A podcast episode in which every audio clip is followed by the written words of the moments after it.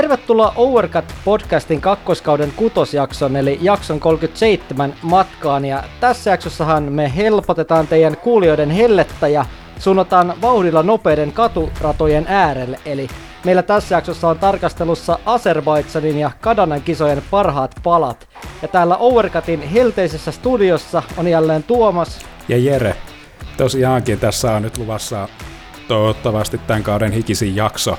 Esittelyssä kaksi kisaa ennen nyt näitä tulevia Keski-Euroopan kilpailuja, josta nyt ainakin tämä Azerbaidsanin kilpailu oli sellainen kilpailu, mitä odotettiin vesikielellä. Ehdottomasti, että Bakussa aina sattuu ja tapahtuu ainakin aikaisempina vuosina. Sitä oli tosi kiva nähdä myös Kanadan paluu kalenteriin kahden välivuoden jälkeen, niin eiköhän me nyt tämän helteenkin kunniaksi laiteta moottorit käyntiin.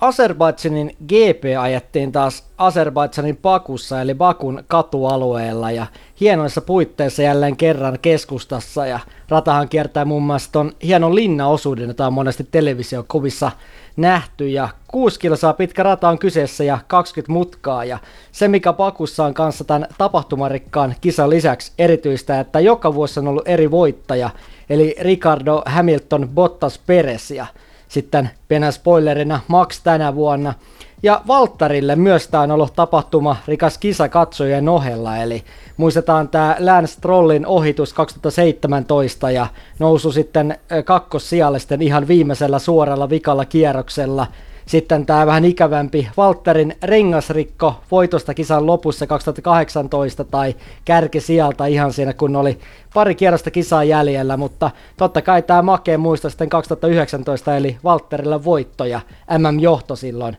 019 alkupuolella, niin joo, jos tosiaan katsojilla on ollut tapahtumia, niin varmasti Walterilla myös urallaan tällä radalla.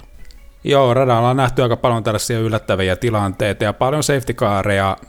vähän värittämässä niitä kilpailuja ja tässä vähän saatiin viime kaudella jonkinlaista osviittaa näistä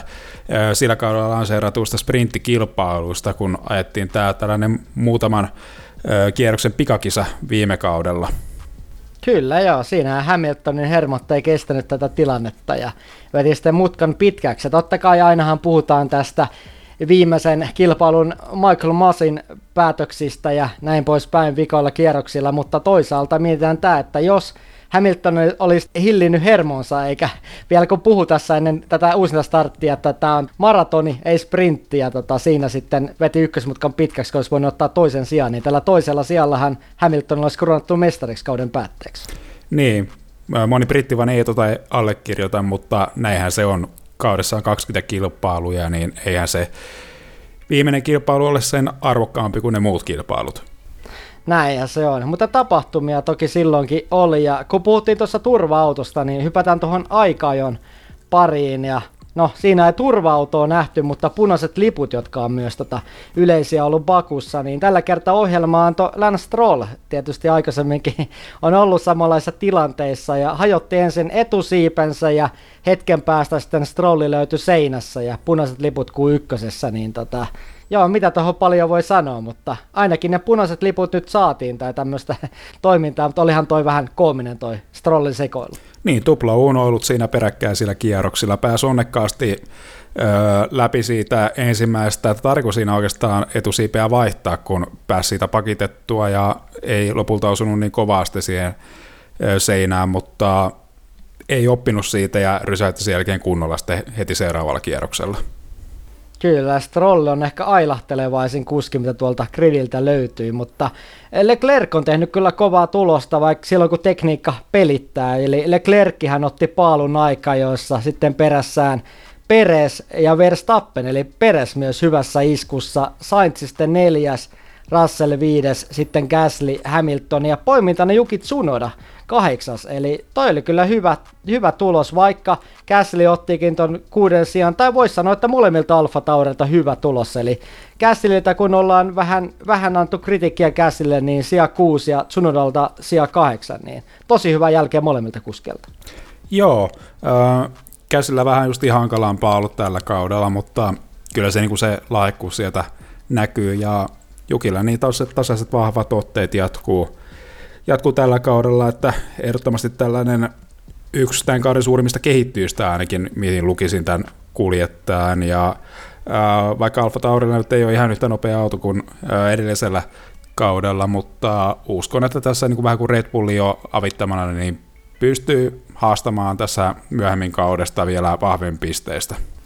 Kyllä, ja eiköhän noilla näytöillä, kun Käsi siellä ajaa ensi vuonna myös Tsunoda näytä aika varmalta toi tallipaikka siellä. Ja Sebastian Vettel, yhdeksäs ennen Fernando Alonsoa, niin toi Vettelin aikaa jo, vaikka tämä on vähän surullista sanoa, että oli oikein hyvä tulos Aston Martinilla, mutta näinhän se on, että kympijoukko on aika vaikeaa päästä tuolla autolla, niin Vettel on muutenkin ollut Bakussa hyvä ja hyvä aikaa jo. Niin, ja yleisesti mun mielestä ajanut hyvin tällä kaudella, ja tässä on ollut huhuja, että Aston Martin tarjoaisi Vettelille jatkosoppariakin. Siitä vaan, siis se on ihan mun mielestä kuljettajasta itsestänsä kiinni, ja mun mielestä tällaisilla näytöllä ehdottomasti ansaitsee paikan tallissa myös ensi kaudella. Kyllä, ja onhan se hienoa nähdä tuommoisia vanhempia mestareita gridillä, niin kuin Alonso ja Hamilton ja Vettel, niin tota, kyllähän ne tuo paljon laille lisää semmoista, e, semmoisten ehkä mediaprässissä hiottujen tämmöisten, mitäs mä nyt tämän sanoisin, tämmöisten robottien, robottien sijaan.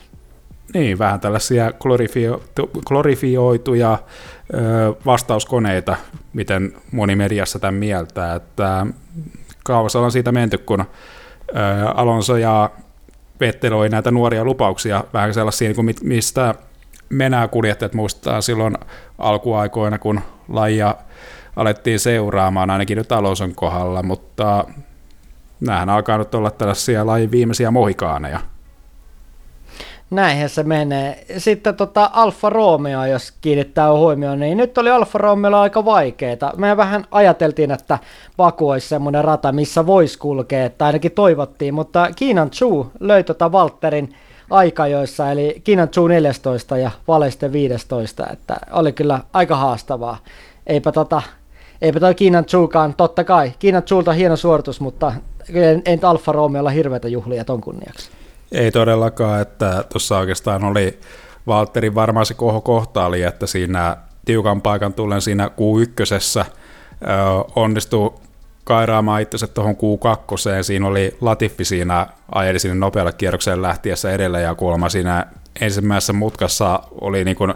rintarinnan ajo tuohon samaan mutkaan ja pääsi siinä niin kuin kierroksella ohittamaan ja silti sai sen, sai sen kierroksen aikaan, että pääsi siihen Q2, mutta yllättävän vaisua suorittamista Valtterilta. Shu ehkä niin kuin suoritti sillä omalla tasollaan, että ajoi hyvin Q1, mutta se vähän kuin lässäti sitten Q2, kun ei Shukaan saanut sitten sellaista kunnollista kierrosta kasaan. Kyllä joo, ei ilmeisesti Valtterilla setup ollut myöskään kunnossa, mutta joo, Valtterilta vähän heikompi aika jo, ja miksi Schumacherilla myös tosi vaikeeta, eli oli sitten viimeinen aika, jossa ei tuntunut, että sano, saa oikein millään tota kierrosta kasaa, mutta mennään kisan pariin, eli siinähän startissa sitten Peres pyyhälsi kärkeen, kun Leclerc lukitsi renkaansa startissa ja mentiin sitten Peresin johdolla ekat kierrokset ja jo kierroksella neljä sitten Sainz ei radan varteen, kun hydrauliikka petti, mikä oli tosi sääli, koska tällä kertaa ei ole Sainzin syytä, että ollaan annettu Sainzille vähän kritiikkiä näistä virheistä, mutta joo, nyt taas Ferrari sanoi sopimuksensa irti. Niin, ja tämä yleisesti näyttäisi muodostuvan aika isoksi ongelmaksi tämä Ferrarin luotettavuus, että molemmilla Ferrari-autoilla esiintynyt tässä kauden aikana luotettavuusongelmia ja vähän mukavalta näyttää esimerkiksi Leclerkin tämä ö, moottorien kuluminen, kuten myös näillä asiakastalleilla. Valterillakin on jo kuinka monessa voimayksikkö edessä ja, ja se lähtöruuturangaistus, niin se kyllä tulee olemaan vääjäämätön tällä kaudella. Se on ikävä totuus kyllä, että toisaalta jos saadaan näitä uusia päivitysosia sitten enemmän moottoriin tehoja sitten kauden edetessä sitä myötä, että voidaan olla vähän kokeilevaa linjalla, niin se on ehkä se kääntöpuoli. Mutta virtuaalinen turva tuli sitten radalle ja Red Bullit pysy radalla kun suurin osa gridistä, mukaan lukien Leclerc sitten kävi stopilla. Ja Red Bullit siis oli tässä tilanteessa kärjessä, mutta kierroksella 15 sitten Peres ohitti Maxin kärjessä siihen ykkösmutkan tultaessa, niin tähän oli aika selvä tallimääräys, vaikka Horner oli vähän aikaisemmin puhunut tässä kaudella, että kyllä pojat saa taistella ja kyllä tota, yhtäläiset mahdollisuudet molemmilla on mestaruuteen, mutta tämä sai taas pikkasen epäilemään tätä. Niin se näytti aika helpolta, mutta kyllä myös täytyy kehut antaa Verstappenin renkaiden hallinnalle, että pystyy niinku sitä ähm, renkaan elinkaarta hyödyntämään paljon enemmän ja pystyy niinku jatkamaan sitä stinttiä niinku tehokkaasti. Ehkä jopa paremmin kuin tuo Peres, joka on yleensä ollut, on yleisesti sarjan parhaimpia renkaiden käsittelijöitä. Joo, se on yleensä Peresillä ollut etuna noissa kisoissa, mutta tällä kertaa näin päin. Ja pari kerrosta myöhemmin sitten Peres tuli varikolle ja oli vähän hidas toppi, eli Leclerc meni siinä ohi ja myös Max, joka teki Andekatin tuossa tilanteessa. Niin totta kai näistä aina puhetta, mutta esimerkiksi noissa somessa on tullut myös tämä esille, että tämä oli aika erikoisesti oudon hidas toppi tässä tilanteessa Peresiltä, että totta kai maksaa hyviä kierroksia, mutta tota, onko tämä foliohatut vauhdissa vai onko tässä myös perä, että vähän hidastetaan stoppeja, että tavallaan se tallin ykköskuski saa sitten paremman position radalla? No mä sanoisin, että siinä on pieni totuuden siemen, että yleensähän se tällaiset pikkumokat, niin sattuu tapahtumaan näille tallien kakkoskuljettajille. Esimerkiksi viime kaudella vaikka Valterille tai Ferrarillahan tämä on aika yleistä justiin, että siinä se huonompi taktiikka sattuu tulee justiin sille kakkoskuljettajalle. En tiedä, oliko se ehkä niin kuin tarkoituksellista, mutta yleisesti kun se paineet on kuvat, niin se ehkä se virhe niin tuppaa tapahtumaan helpommin yleensä sille kakkoskuljettajalle se on aika yleistä, kun esimerkiksi muistetaan tämä esimerkiksi Monaco 2017, että Kimin ilme oli aika kettuuntunut siellä podiumilla senkin sen jälkeen. Kyllä, tuolla tavalla se, ne saa nätisti hoidettua tuollaiset öö, sijat vaihtumaan siellä radalla. Se taisi olla vähän kuin tavallaan Ferrarille sellainen positiivinen yllätys, niin ei tarvinnut sellaista öö, varsinaista niin kuin tallimäärästä suorittaa. Kyllä. Kisan voitotaistelu ikävä kyllä sitten pöllätti ilmaan kierroksella 21 kirjaimellisesti, kun Leclerkin moottori pamahti ja kisa oli sitten siinä, eli tämä tiukin voittotaistelu sitten jäi näkemättä. Ja tosiaan niin kuin se tuossa aikaisemmin vähän mainitsit, niin tuossa kisassa myöhemmin keskeytti Ferrari-moottorin kuskeista Sainzin ja Leclerkin lisäksi myös toi Kiinan Chu ja Kevin Magnussen, niin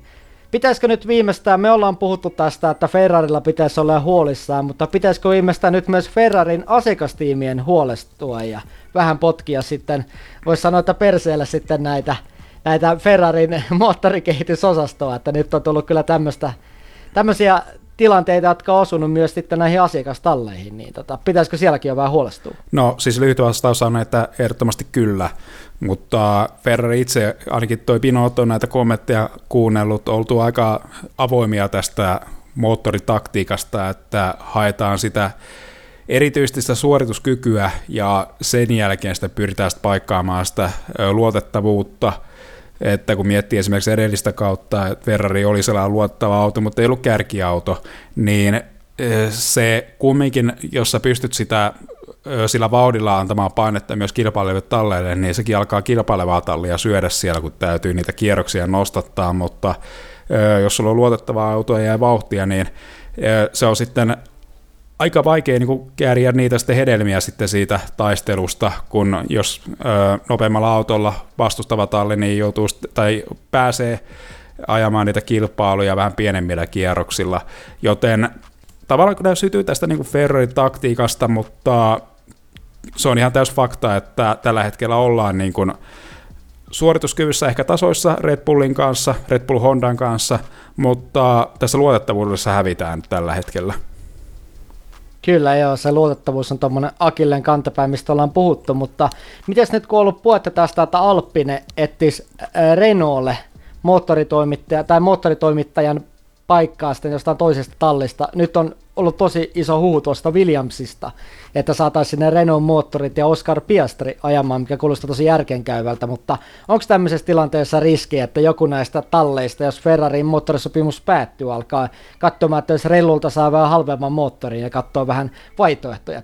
tuommoisessa tilanteessa, eli ihan realistisesti voisi vaihtaa tuohon Rellun koneeseen vaikka noin Ferrarin epäluotettavat myllyt.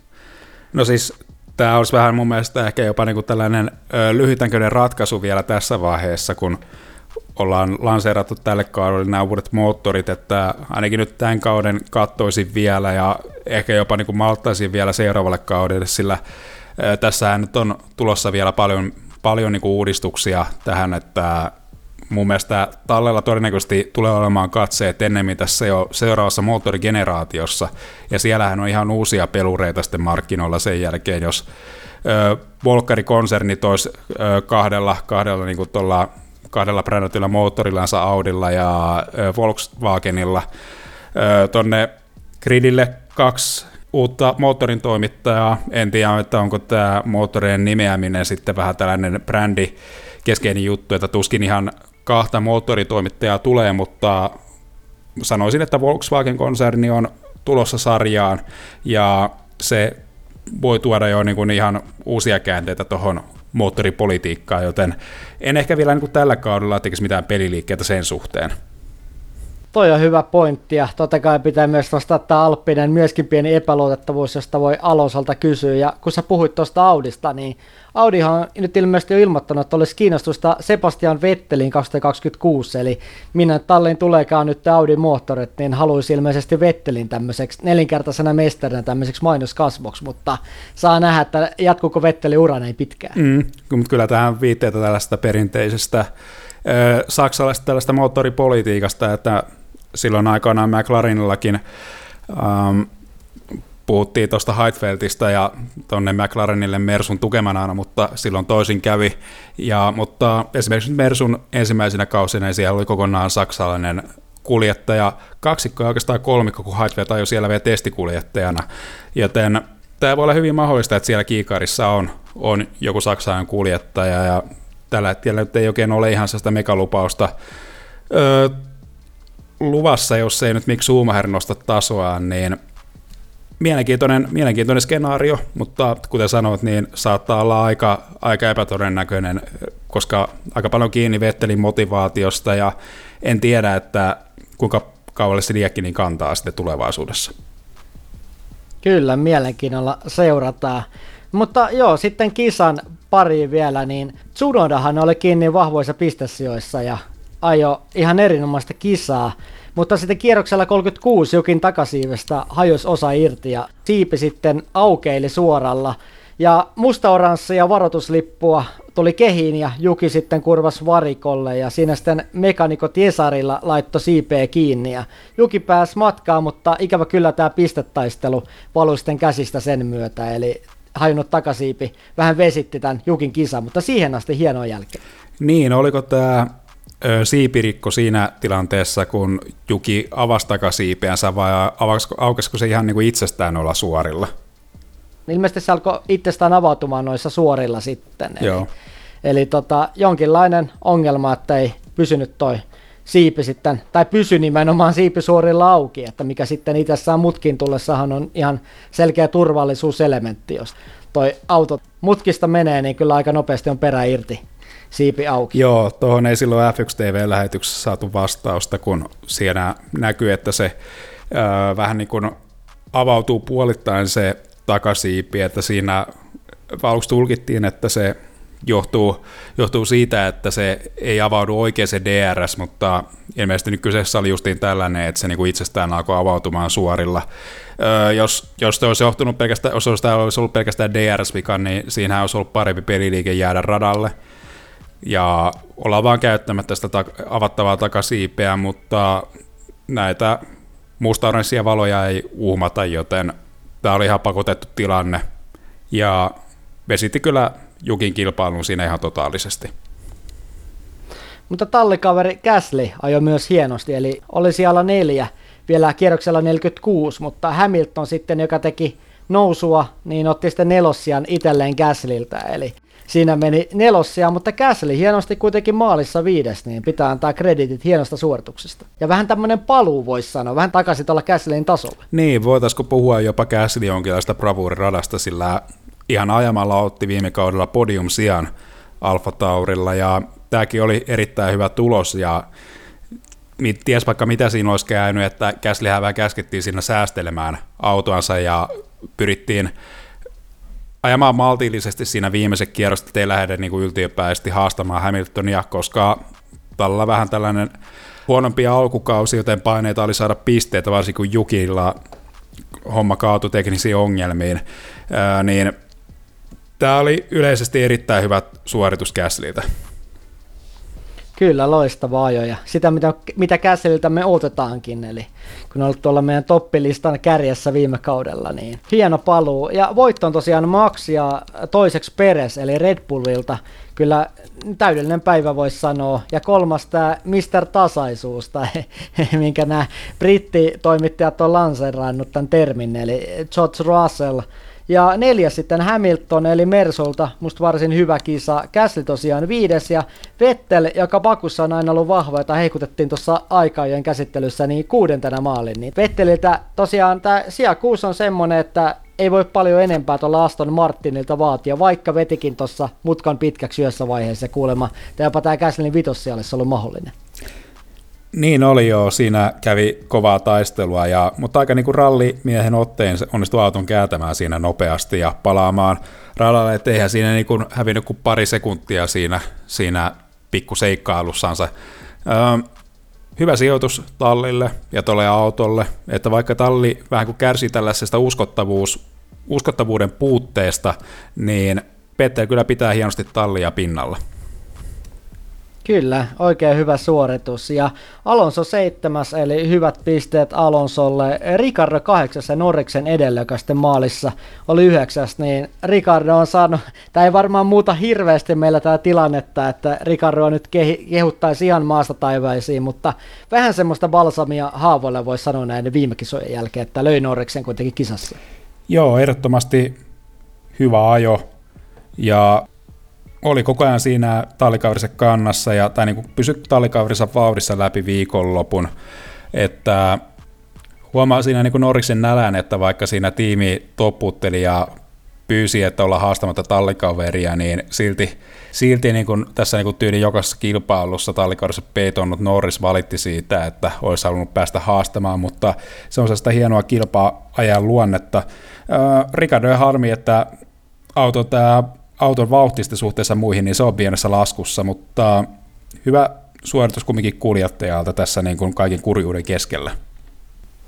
Kyllä. Ja sitten viimeisenä pisteelle Esteban Ocon ja Valtterille kultainen ananas ja sija 11, mutta tosiaan Chunkaan kyyti ei kauheasti vakuuttunut, eli Kiinan Chu sitten oli maalissa pisteiden ulkopuolella tosiaan ja keskeytti vielä tämän kilpailun, eli ei ollut Alfa Romeolla todellakaan kovin hyvä kisa, eli paljon parempaa odotettiin. Että tämä oli ehkä ensimmäinen tämmöinen täyshuti, voisi sanoa tällä kaudella. Joo, siis Valtterihan oli hukassa koko läpi viikonlopun, ettei oikein missään vaiheessa näkynyt sellaista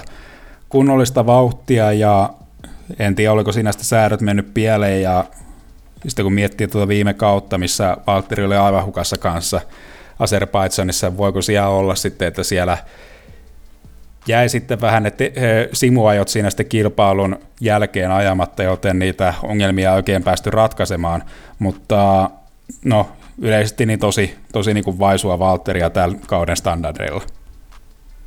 Joo, tämäkin oli pettymys. Toki Valtteri auttaisi, jos nämä perjantain moottorihuolet ja muut tekniset ongelmat vähän jäisi pois jatkossa. Eli perjantaisinhan Valtterin noita testikilometrejä ei ole kauheasti tullut, eli Valtterikin vitsaili tässä, että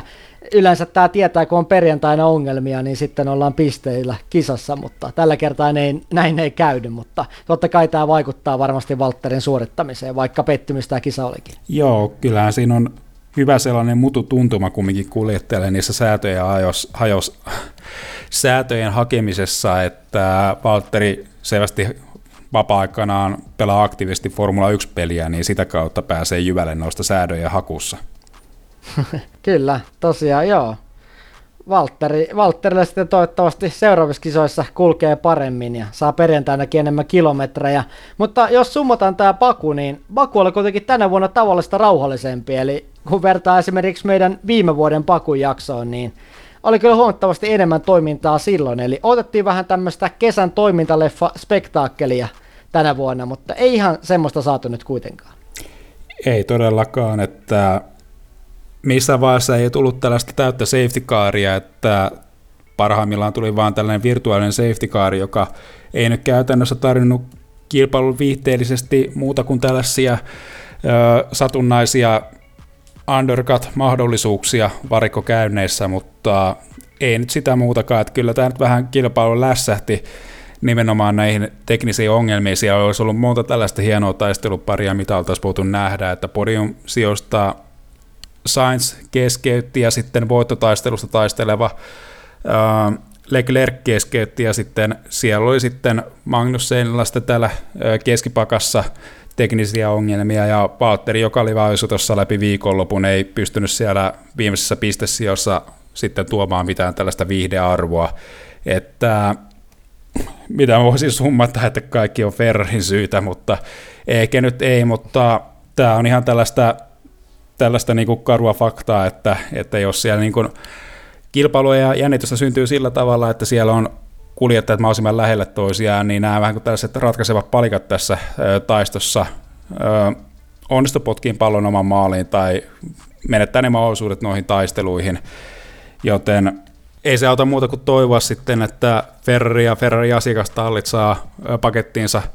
sellaiseen kuntoon, että pystytään näkemään näitä kiukkoja taisteluja myös kauden tulevissa kilpailussa, että tämähän oli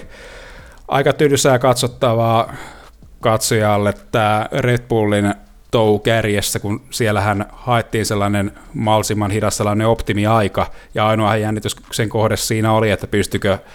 tallin kuljettaja tiemään sen auton siinä tarvittavan hitaassa ajassa sitten kierroksen läpi, ettei renkaat kylmennyt liikaa, niin eihän me katsoja tällaista nähdä, ja siinä sitten, kun ei ole esimerkiksi niin matka tuohon McLareniin tai muihin sitten näin ö, top 2 tallien haastajiin, niin se on tällä hetkellä valitettavan laitettavan suuri, joten tällaista niin kuin painettakaan tälle niin kuin Red Bull kaksikolle ei tässä kilpailussa muodostunut ollenkaan. Näin se valitettavasti on. Ja tosiaan jos oltaisiin saatu turva-auto radalle ja tämmöinen turva-auton perästä startti vielä, kun Ferrari olisi ollut kärjessä mukana, niin oltaisiin saatu varmaan ykkösmutkaan ihan kivaa säpinää, mutta se nyt jäi uupumaan. Mutta niin kuin muistetaan, että 2016 oli tämmöinen vähän tylsempi paku ja sitten sen jälkeen ollut tämmöistä ilotulitusta, niin ehkä tämä nyt on taas tämmöinen 2016 vuoden kaltainen vähän rauhallisempi välivuosi ja ensi kerralla sitten kunnon ilotulitus käyntiin taas. Toivotaan niin. Toivotaan näin ja eiköhän meillä nyt tota Baku käsitelty, niin mennään meidän jakson seuraavan kisan, eli Kadadan GPn parin, joka palasi parin vuoden tauon jälkeen kalenteriin.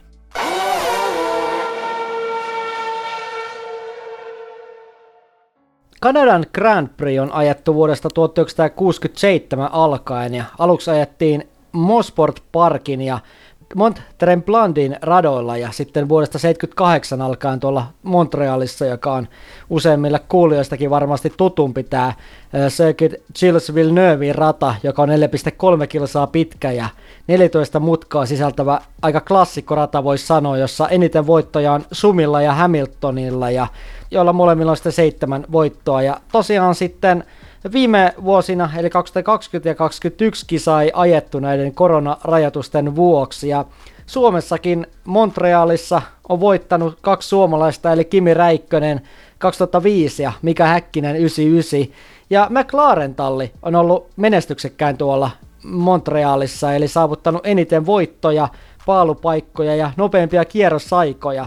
Niin mulla on erityisesti jäänyt tuosta McLarenista, koska se on menestyksekkään talli, niin lyhyesti voi ottaa toi Montrealin GP 2011, josta ollaan puhuttukin muistaakseni lähetyksissä, jossa oli tämä hirveä kaatosade, tämä Battonin nousu tuolta hänniltä sitten viimeisellä kierroksella ohi Vettelin, joka sitä sortui virheeseen, niin se oli ehkä Battonin uran voisi sanoa jopa hienoin ajo. Niin, näinhän se on, että Battonilla muutenkin se maine, että oli tällaisia muuttuvien olosuhteiden mestari ja mun mielestä 2011 oli ehkä sellainen kausi, millä Patton pakuutti kaikille faneille, että oli tosiaankin silloin 2009 kaudella sen mestaruuden arvoinen, että se ei ollut pelkästään siitä Brownin äh, tästä äh, takaspoilerista johtuvaa, vaan, vaan kyllä siellä myös ajotaitoja oli, että 2011 kausi McLarenilla oli Battonilta loistava, oli tuossa loppupisteessä kaudella kakkonen ja otti muutaman voiton tuossa tuolla kaudella ja kyllä mäkin allekirjoitan sen, että tämä oli kyllä Battonin sen, se uran se makein voitto. Niin ja löi aika hienosti kanssa tuossa kisassa, tai ylipäätään kaudellakin ton Lewis Hamiltonin, eli Hamiltonhan taisi jäädä pisteissä viidenneksi, eli Ham- Button oli yllättäen sitten Hamiltonin niskan päällä, kun eikä ajateltiin vähän toisen lailla, niin tota, äh, kyllä tosi hyvää työtä tuolle Buttonilta, ja oli ehkä tuohon aika uransa, uransa tota huipulla, ja muistetaan myös totta kai silloin myös 2004, kun ajo tuolla Bar Hondalla, niin silloin oli pisteissä kolmas, joka helposti unohtuu, kun sitten tuossa Brown-aikaan Batton sai joku verran kritiikkiä tosiaan siitä auton diffuusorin vuoksi, että tämä on enemmän autosta kyse kuin kuskista ratin takana, mutta toisaalta baarillakin silloin 2003 M-pisteessä kolmonen lyöden molemmat McLarenit ja Williamsit, niin olihan se kova temppu jo silloin. Niin, on ollut kyllä uransa ajan, tai siinä niin uransa alkuvaiheella oli paarilla sellainen keskipakan vahva haastaja, että niin miten se 2011 niin niputtaisi ehkä Battonin parhaimmat aseet tuossa Hamiltonia vastaan taistelussa oli. Battonin ajotyyliin tukevat Pirelli renkaat ja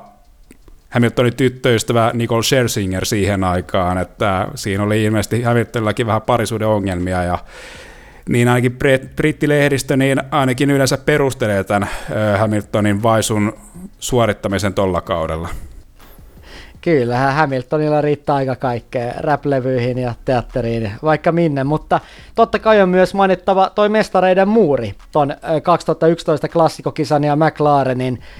uh, huikean menestyksen lisäksi. Eli mestareiden muurihan tuli siitä kaudesta 99, tai kauden 99 kisasti, jolloin sitten Villeneuve, Hill ja Schumacher kaikki mestarit törmäili sinne mestareiden muuriin viimeisen sektorin lopussa, mutta ennen tuota vikaa suoraan, mutta tänä vuonna mestareita tai mestaruuden metsästä ja toi muuri ei kauheasti kerännyt. Oli aika siisti kisa tänä vuonna. Joo, sen mestarin muurihan olisi hävästy ihan totaalisesti, jos siihen olisi joku Latifi ajanut, mutta onneksi se ei sitä tapahtunut. Ja eikä mennyt muutenkaan niin kuin näille, näistä kolareista nyt niin kauheasti innostuta, mutta onhan toi niin kuin hienoa, että tuossa radassa on tuollainen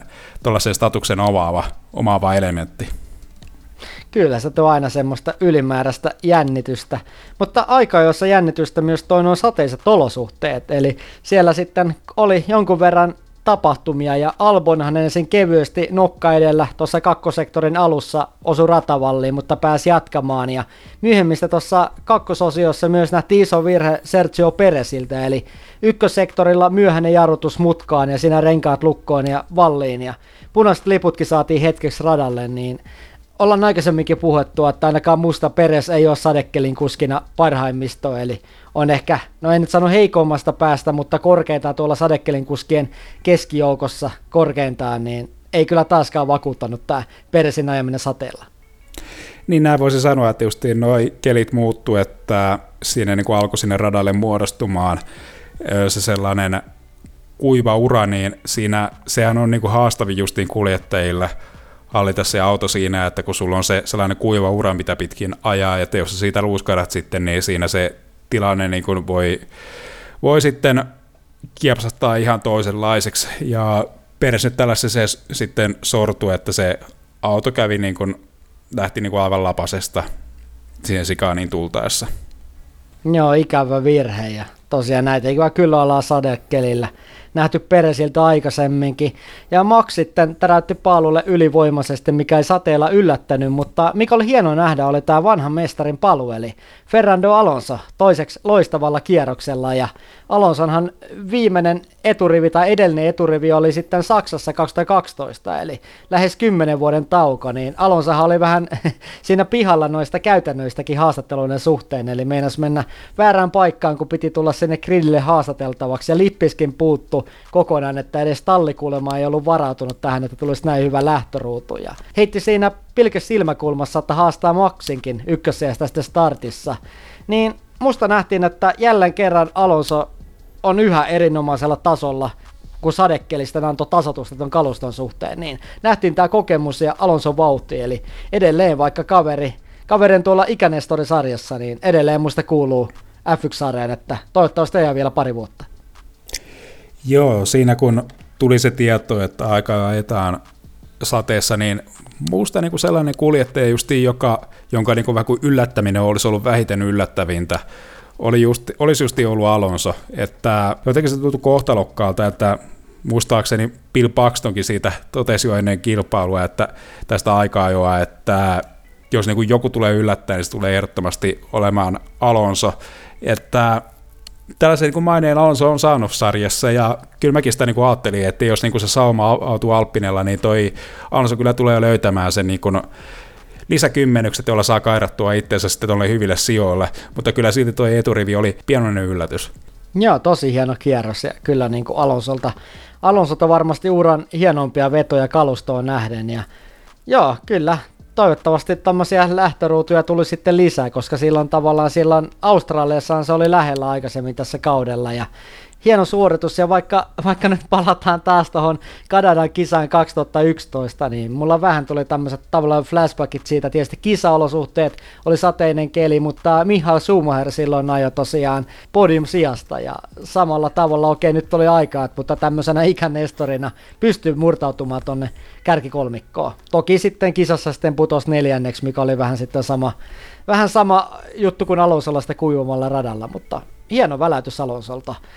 Muita poimintoja tuolta sitten lähtöruudukosta, eli Carlos Sainz, eli Alonson maamies oli kolmas, sitten Hamilton, mutta Haasit pitää nostaa, eli Kevin Magnussen viidessä, Mick Schumacher kuudessa, eli Mikin paras lähtöruutu, ja molemmilta Haasilta tosi hyvä tulos. Okon seitsemäs, Russell kahdeksas, eli vähän luisteli siinä, otti vähän riskipäätöksen ja kokeili noita kuivankeli renkaita. Ricardo sitten yhdeksäs ja löi Norriksen, joka nyt 14. Eli Ricardolta vähän parempaa putkea jälleen. Joo, niin kyllähän tässä niin kun, Ricardo on tässä vähän tässä puolittaisien potkuuhien alla alkanut vähän niin kuin skarppaamaan noissa suoritustensa kanssa, että en tiedä, kyllä me tällaisia niin kuin, tuloksia halutaan vielä vähän lisää, että pystytään tässä tämä vähän tätä niin kuin, ö, mielipidettä ja vähän tällaista ö, statementtia, mitä mä nyt tuossa ainakin Monakon jakson kohdalla teen tuosta Ricardo tulevaisuudesta F1-sarjassa, niin muuttamaan, mutta ö, aika näyttää sitten, että miten nuo tulokset tulee tuosta kohenemaan, mutta vielä tällä hetkellä mä pysyn kyllä kannassani, minkä mä silloin Monakon jaksossa esitin. Joo, täytyy toivoa, että Ricardo saa tämän vireen kuntoon ja nähdään myös seuraavassa kisoissa näistä näyttöjä. Ja poimitaan myös toi Kiinan Chu kymmenes ja pääsi Q3 ja löi Walterin joka 11. Eli me ollaan vähän toivottukin Kiinan Chuusta tämmöistä kirittäjää tonne talliin, mutta hyvä tulos kyllä. Nyt taas kymmenes ja niin, pitääkö Walterin jo vähän tota aikaa, jossa lisätä vauhtia, kun selkeästi kahdessa kisassa tullut takkiin nuorelta tallikaverilta? No kyllä vähän täytyisi, että tuossa ikävästi vähän tällainen ö, toinen työtapaturma sattui heti peräkkäisenä viikonloppuna, että siinähän alkukaudesta katsottiin, että eihän sulla pitäisi olla mitään mahdollisuutta, kun oli siinä järjestään 30 Valtteria perässä. Tuossa Valtterin alisuorittamiseen, niin siihen nyt voi olla monta, monta syytä, että ehtikö siinä renkaa kulla sitten loppuun, kun oli siinä radalla ensimmäisten joukossa noilla ö, intermediateilla vai vai sitten, että ajoitus oli huono, mutta silti toi näyttää niin pahalta, kun tuollainen työtapaturma sattuu heti peräkkäisenä viikonloppuna, niin kyllä mä sanoisin, että kyllä tuossa puolittain Valterillakin olisi vähän tuollainen pienen ryhtiliikkeen paikka. Kyllä, Valtterinkin pitää jatkossa kun overcutteja, koska selkeästi Kiinan Tzu on ottanut meidän jaksosta kritiikin ylös ja tuota parantunut suorituksia. Mutta joo, Leclerciltä sitten moottoriosia kanssa meni vaihtoina, sen vuoksi sitten viimeinen ruutu, eli ikävä kyllä sitten Leclercia tuonne paalutaisteluun saatu ja lopetti Q2 sijaan, mutta Ferrarin huolista ollaan sen verran puhuttu, että mennään kisan parin suoraan. Ja Kisassahan mentiin Maxin johdolla matkaan ja Fernando toisena. Ja mutkassa kolme jälleen Kevin Magnussen ja Lewis Hamilton löysi toisensa. Ja Kevin siinä sitten haastoja osu Hamiltonin kylkeen, kun mentiin rinta rinnan, ja tämä etusiiven etusiipen tuli sitten pieni vaurio tähän päätylevyyn, ja Kevin Magnussen liputettiin varikolle, vaikka tämä vaurio ei musta erityisesti näkynyt TV-kuvissa ajamisessa ja kierrosajoissa, niin kun vertaan esimerkiksi Formula E, jossa sitten siivissä, siivissä on usein vähän enemmänkin osumaa, niin tavallaan, niin, oliko tämä sitten vähän liian ylivarovainen päätös, eli liputtaa Magnussen sisään, koska Okonhan tuossa sanoi tiimiradioisten Haasin etusiipi on vaarallisessa kunnossa, mutta Magnussen antoi kisalke kritiikkiä, että on liian helppoa vaikuttaa kisajohtoon tämmöisillä lausunnoilla, että sitten liputetaan kaveri eestä ulos, niin menikö tämä tuomaristolta ylivarovaisuudeksi sun mielestä? Niin siis, no jos nyt tätä niin yleistä tätä historiaa tässä tällaisissa tilanteissa miettii, niin Tässähän on saanut aika vapaasti ajella tuollaisella rikkinäisellä etusiivellä, että mulla ainakin tulee mieleen toi Susuka 2019, milloin Leclercillä lenteli sieltä hiilikuudun palasia ihan urakaalla takana ajalaviin kuljettajien, kun silloin Ferrari ei saanut kuskiensa ruotua ja Michael Masilla ei ollut munaa puuttua noihin asioihin. Mutta täytyy tässä muistaa kumminkin, että uusi tuomaristo ja uusi linjaus, että tämä on niin, niin kauan oikein, kunhan, kunhan tämä niin linjaus pysyy sitten myös tulevaisuudessa. Öö, se, mutta jos mä niin käytännön kannalta tätä niin tilannetta luen, niin eihän siinä ollut kuin yksi sellainen hiilikuudun palanen siinä, mikä näytti olevan siinä vähän puolittaa irrallaan, että mun mielestä niin käytännön läheisesti ajatellen, niin tässä ei muodostunut mitään tällaista suuta vaaraa, mutta voi olla sitten, että siinä ainakin Russell valitti tästä ja Okon valitti, ja Okon oli vielä siihen niin kuin Magnussen, että tästä niin sanonut ja naurannut paskaisesti päälle, että hän niin liiotteli tätä asiaa, että siinä voi oikeasti vähän Esteban Okonkin miettiä siellä, että miksei kukaan pidä tästä kaverista siellä gridillä, kun kaikki kääntää selkäänsä, että voiko siinä syy olla myös siellä peilikuvassa, en sitä tiedä, mutta mun kanta tässä tilanteessa on, että, että se oli liiottelua, mutta se oli mun mielestä oikeutettu, jos tässä niin kuin linjasta tullaan pysymään myös tulevissa kilpailuissa. Joo, ehkä toi Kevin Magnussen ei ole ensimmäinen kaverilla kannattaa noita heittää, että ei ole yllättänyt, että olisi toi Okon tullut nenä, nenä tota, verta vuotaa tai silmä mustana sitä antaa haastatteluja tuommoisten kommenttien jälkeen. Mutta. niin, siis sehän, sehän ei ollut kovinkaan lähellä Brasiliassa, kun Oko meni tuolla tavalla naureskelemaan Verstappenille, että kun Verstappen tuli, että sä ajoit muuhun päin, niin kuin tuolla ajoit muuhun päin, niin kierrosta ohitettaessa, niin Okon oli vähän tuolla tavalla tullut naureskelemaan, että no mitä yritit ohi, niin siinä sitten kaikki tietää, mitä siellä kävi sitten, mutta niin en tiedä, en tiedä. Äh, voisi nyt tuollaisessa vähän tilanteessa miettiä, että vaikka nyt ei olla siellä kavereita hankkimassa, niin täytyy olla, olla oikeasti tuollainen mulkku, että, että kukaan ei sitten halua olla sun kanssa tekemisissä. Ei, ei siis todellakaan, siis Okon ei ole mun, Okon on ihan oikein ok kuljettaja, mutta niin persoonana ei todellakaan mun oma suosikki. Joo, e- et lähtisi iltaa viettämään Okonin kanssa. En, en todellakaan, että kyllä mä niin ainakin, jos niin tuossa olisi juhannukseen saanut vaikka tota, tota, niin, tota, saunaseuruetta valita, niin siinä olisi kyllä varmaan Valtteri ja Vettel lähtenyt siinä heti ensimmäisenä, jos olisi saanut kaksi kuljettajaa valita. Joo, mutta joo, tosiaan tuosta siivestä vielä, että äh, kyllähän se on myös tämä yleinen vitsi, että kun lentää pari palaa irti, niin auto nopeutuu, ettei näy siinä, mutta en mä tiedä, mä, mä oon kanssa siinä vähän sillä linjalla, että tuommoisista olisi etusiipi pikkasen rip, repsottaa, niin näitä on nähty niin monta kertaa vuosia aikaisemmin, ei tullut mitään rangaistusta, niin musta nyt tuomarista meni vähän liian pitkälle, että antaa poikien kisata, koska kohta tämä menee siihen, että vältellään ohitustilanteita, lähestytään hyvin konservatiivisesti näitä ohituspaikkoja, suorilla otetaan vähän varmaan päälle, koska jos tulee pieni, pieni repsotus siipeen, niin sitten tota, liputetaan kaveri varikolle, niin onhan tässä, en, en, en tykkää tästä lähtökohdasta. Joo, samaa mieltä. Mutta joo, kisan pari, niin Sainz pian Alonson ohisten, kun kisa jatkettiin, niin kävi ikävä kyllä aika nopeasti selväksi, että Alppinen kisavauhti ei vielä riitä kolmen kärkitallin vauhtiin normiolosuhteissa, vaikka sitten toisaalta niin pystyy McLarenin kanssa kyllä taistelemaan, mutta kyllä nämä kolme kärkitallia on kuivan kelin normiolosuhteissa edellä. Joo, mutta kyllä mä sanoisin, että tässä on kumminkin alkukaudesta niin tapahtunut pientä edistystä tuossa vauhdissa, ja kun se luotettavuus vielä saadaan pysymään toivotunlaisena, niin kyllä tämä niin lupaa, lupaa tässä niin kuin, ä, Alppinen loppukaudelle oikein hyvää niin kuin asetelmaa. Kyllä, toivotaan, että varsinkin Alonsolla on tämmöisiä urojatekoja, niin sai sitten palkinnon myös sunnuntaista sunnuntaina noista suorituksista. Ja kierroksella kahdeksan sitten Peresin vaihdelaatikko hajos, eli nyt niski Red Bulliin nämä ongelmat kyllä mitä on nähty Ferrarilla nyt viime kisoissa, niin jäi näkemättä, kuinka pitkälle Peres olisi edennyt kisassa, ja sitten virtuaalinen turvautu radalle, ja, jonka Verstappen sitten hyödynsi, ja kovat renkaat talle. Kisan sitten Verstappen pääsi Sainzin ja Alonson perään sitten tuossa tilanteessa, jotka oli ilmeisesti ohittanut varikkoportin, eli ei päässyt sitten hyödyntämään tätä tilannetta.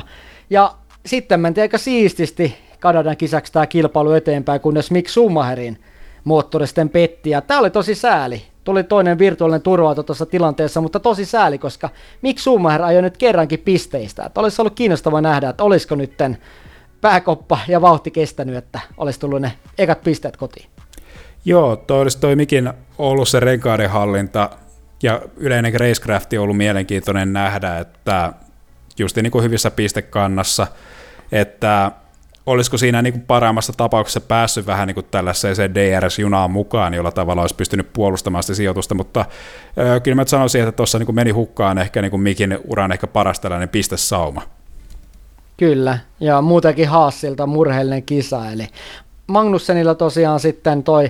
etusiipivaurio ja ää, sitten tämä Mikin, Mikin moottorin pettäminen, ikävä kyllä, että siinä kyllä meni toi Günther Steinerin hymy varmaan vaihtui sitten aika voimasanoihin tuon kisan jälkeen. Niin, niin vähän tällaista niin kuin samaa, että samaa mitä tuossa niin viimeisimmillä kaudella ollaan nähty, että, että siinä varmaan toi Günther Steiner vähän niin kuin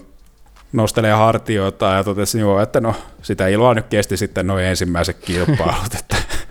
nyt taas sitten tuohon karuun tulevaan todellisuuteen. En tiedä siis, vaikka nyt ha, sillä on vähän ongelmia ollut noissa, ö, noissa päivitysten tuonnissa, mutta kyllä mä sanoisin, että siinä niinku se ö,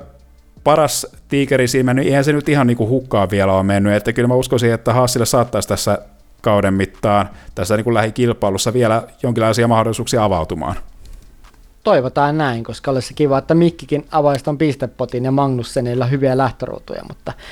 toivotaan, että ne konkretisoituisi tuloksissa myös. Ja Ferrari otti sitten tässä tilanteessa Sainzin sisään ja äh, sitten kun virtuaalinen turvauto oli käsillä ja sitten Verstappen kisan kärkeen, ja Verstappen kierroksella 43 sitten siirtyi uusille koville renkaille, ja hetkellisesti pudosi Hamiltonin taakse, mutta ei siinä kauaa ollut, kun ohitti jo kierroksella 43 Hamiltonin, ja Hamilton sitten putosi siellä kolme. Ja kisa sujuu aika rauhallisesti, niin kuin tuossa puhuttiin, eli ei ollut mitään erityisiä highlightteja, kunnes Juki Tsudoda sitten tarjosi vähän actionia, ja tuli siitä ulos varikolta, eli olet suorittanut varikkostopin kierroksen 48, ja siinä mutkassa kaksi veti sitten suoraan tuossa varikkotuloväylyltä mutkan pitkäksi, ja renkaat lukkoon, ja ajo ulos sitten tonne valleihin, niin tämä oli aika outo tilanne, eli mulle tuli vähän mieleen toi Jack Villeneuvein samanlainen kolari tuossa mutkassa vuonna 2006, eli tuli siitä varikon ulostulo suoralta ja veti mutkan pitkäksi sinne valleihin, että ilmeisesti tuossa pito on aika heikko, mutta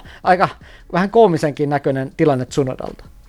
Joo, toi on yksi kyllä sarjan varmaan haastavimpia tällaisia varikkojen ulostuloja, kun oot siinä vähän kuin ulkoradalla, minne sitä vähän kuin tomua sitä sisäradalta kerääntyy, että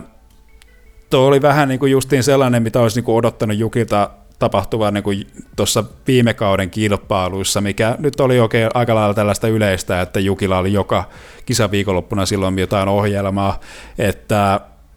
kyllä se niin näytti aika tällaista amatöörimaiselta virheeltä, mutta ehkä niin kuin tässä kun Juki on yleisesti ajanut tällä kaudella, kaudella sitten näin hyvin, niin ehkä nyt voi sitten jotenkin niin kuin antaa puolittaisen synninpäästön, että todetaan, että vähän tuollaista niin kuin tällaista sattuu kategoriaan laittaa.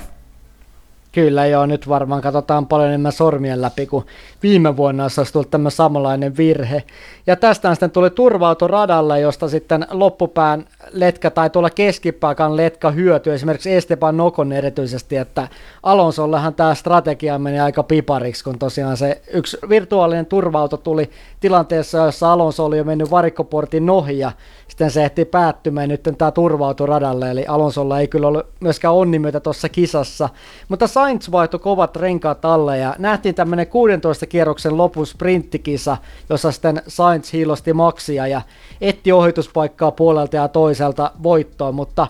vaikka tätä hehkutettiin, näissä televisiolähetyksissä, niin musta tässä ei ollut todellista uhkaa tässä tilanteessa, eli ei nähty yhtään ohitusyritystä, mutta mä uskon, että tilanne olisi ollut eri, jos takana olisi ollut Leclerc, ainakin mulla on tämmöinen fiilis, että sitten Leclerc olisi voinut tämän ohituksen kyllä tehdäkin. Niin, kyllä mäkin uskon, että jos se niin omalta kuljettajalta se ö, yritys olisi tullut, niin kyllä se olisi Leclerciltä tullut, että tavallaan vähän niin kuin epäreilua että niin Sainzin kohdalta tällaista niin kuin kommentoida, mutta näin se vähän niin kuin on, kun se näytetty tässä kauden ensimmäisessä kilpailussa annettu. Toki nyt täytyy muistaa tässä, että Ferrari on yleisesti ollut hieman hitaampi suorilla kuin Red Bull, että toi Ferrari on ollut vähän nopeampi justiin tällaisissa hitaissa mutkissa ja tällaisissa vähän kuin teknisissä radoissa, että se on vaan ollut se ongelma, että Ferrari on onnistunut nämä niin kuin mahdollisuutensa aika hyvin niin kuin hukkaamaan, joten se ei niin kuin tällä hetkellä näy noissa pisteissä, mutta tämä justiin näkyy tämä Ferrarin selkeästi huonompi mutkista ulostulo, niin se näkyy siinä, että ei oikein sitä sellaista niin kuin haastetta missään vaiheessa nähty, että Sainz pystyy oikeastaan sitä johtoa niin kirimään aina sitten näissä tällaisissa niin kuin nopeissa mutkissa, mutta kun tämä ohituspaikka niin keskittyy käytännössä tuohon nopeeseen suoraan, niin minkäs teet, sitä ei oikeastaan mahdollisuutta sitten oikein kunnolla avautunut, mutta kyllä mä silti uskon, että se olisi saattanut, saattanut edes jonkinlainen puolittainen yritys nähdä, jos näkyä, jos sitten siinä olisi ollut Leclerc siinä Sainzin paikalla. Joo, samaa mieltä mä oon, että Sainz on musta, mitä nyt viime vuosina seurannut, niin on kyllä perushyvä kuski, mutta mun mielestä liian pehmeä tällä hetkellä mestariksi. Eli ei ole semmosia vähän pientä aggressiivisuutta, mitä tarvitaan sitten tämmöistä tiikerin selvä, silmää tai tiikerin kynsiä terotettuna, kun sitä vaaditaan. Mutta toisaalta voi olla myös nämä Sainzin omat virheet, että Sainzikin tiedosti, että jos nyt mokaa tai kolaroi vaikka Maxin kanssa, niin tota, voi olla aikamoinen kriti- kritiikki Italiassa, koska näitä virheitä on tullut aika paljon, että otti vähän varman päälle myös tämän kakkosia näiden omien virheiden myötä. Niin, sanoisin, että justiin Sainzin kohdalla, että että sitä aggressiivisuutta kyllä löytyy tarvittaessa, mutta kun tulee sitä aggressiivisuutta, niin siinä vähän kuin se järki helposti katoaa, mikä mun mielestä niin kuin aika kiitettävän hyvin Leclercillä säilyy silti siinä, siitä niin kuin aggressiivisuudesta huolimatta, ja tosiaankin, niin kyllähän tässä niin kuin täytyy vähän ajatella myös tätä tallin parasta ja ottaa niitä pisteitä niin, kun Leclercillä oli jo niin kuin heti kilpailun lähettäessä niin jouduttu kompensoimaan näillä ö, osien vaihtorangaistuksilla. Kyllä, näin se on. Voitto on sitten Max Verstappen ja toiseksi Sainz. Kolmantena Hamilton, jolta hyvä kisa, eli Hamiltonhan on aina lähestulkoon ollut hyvä Kanadassa. Ja Mersulla tosiaan vahva tulos, eli kolmas ja neljäs sija, vaikka kuulostaa ehkä vähän hassulta puhua vahvasta tuloksesta, mutta tänä, tänä vuotena. Ja Leclerc myös nousi hyvin ohitusten kautta viidenneksi. Sitten Esteban Okon kuudes, mun mielestä Okon oli kyllä aikamoinen munkittajainen ja turva-auto episodien kautta, mutta Alfa Romeo pitää nostaa, eli kauden paras yhteistulos voisi sanoa, eli Valtteri seitsemäs ja Kinan Chu kahdeksas. Eli tämä oli kyllä hyvä tulos, kun miettii noita aikojen lähtökohtia, joissa sitten miettii, että pääseekö Valtteri edes pisteellä tuolla vauhdilla, mutta tai korkeintaan ehkä jämäpisteelle, mutta seitsemäs sija oikean mallikas ja Kiinan Tsu kahdeksas, niin hyvää työtä molemmilta. Joo, jos Okonilla kävi munkki, niin kyllä myös Valterillakin, että siihen niin kuin oli oikeastaan kaksi tekijää, että Valtteri pystyi taas tinttiänsä pidentämään, siinä oli hyvää renkaiden hallintaa, mutta myös siinä niin takana oli toi Lance Stroll, joka ei ollut tehnyt kanssa tota varikkopysähdystä, niin oli siinä tota, tota pakkaa hidastamassa, joten siinä tyyli jossain reilussa viidessä kierroksessa, niin Valtteri aina pystyi niin rakentamaan sellaista ö, sekunnin verran eroa aina tuohon siihen isoon pakkaan, että siinä vähän kuin muodostui tällainen DRS-juna, jossa Guan Yu Zhou ei päässyt tuosta Strollista ohi, ja sitten siinä oli monta nopeita kuljettajaa siellä sitten Zhou takana, joka olisi niin kuin normaalissa tilanteessa pystynyt niin kuin sijoittumaan Walterin edelle, mutta koska siinä oli toi Stroll tulppana ja Joe ei päässyt Strollista ohi, niin sitä kautta Walterilla ei ollut sellaista painetta tehdä minkäänlaista stoppia tai mitä tästä peliliikettä, vaan niin kuin vähän tällaisella George Russellmaisella tavalla odottaa sitä, sitä turva-auton tulemista ja se vähän niin kuin tuli kuin taivaan lahjana, mutta silti niin kuin Walterilta niin kuin hyvä ajo tuossa kilpailussa ja kuin myös Kanjutsolta, että Ferrarilla ehkä niin kuin justiin tämä suora vauhti pienoinen ongelma, ettei päästä niistä hitaammista autoista ohi, mutta erittäin tällainen kypsä ajo, että kyllähän tässä niin kuin puhuttiin, että vaikka sitä niin kuin vauhtia ei ole, niin kyllä sieltä niin kuin sitä tiettyä kypsyyttä löytyy, ja nyt oli sitten vielä sen kypsyyden lisäksi tässä viikonlopussa myös se niin kuin vauhtikunnossa, niin hyvä suoritus koko kuljettaja kaksikolta. Ehdottomasti hyvä työtä molemmilta ja kiva, että Kiinan Tsuki alkanut tuon vauhtinsa tosiaan löytämään tässä vaiheessa kautta.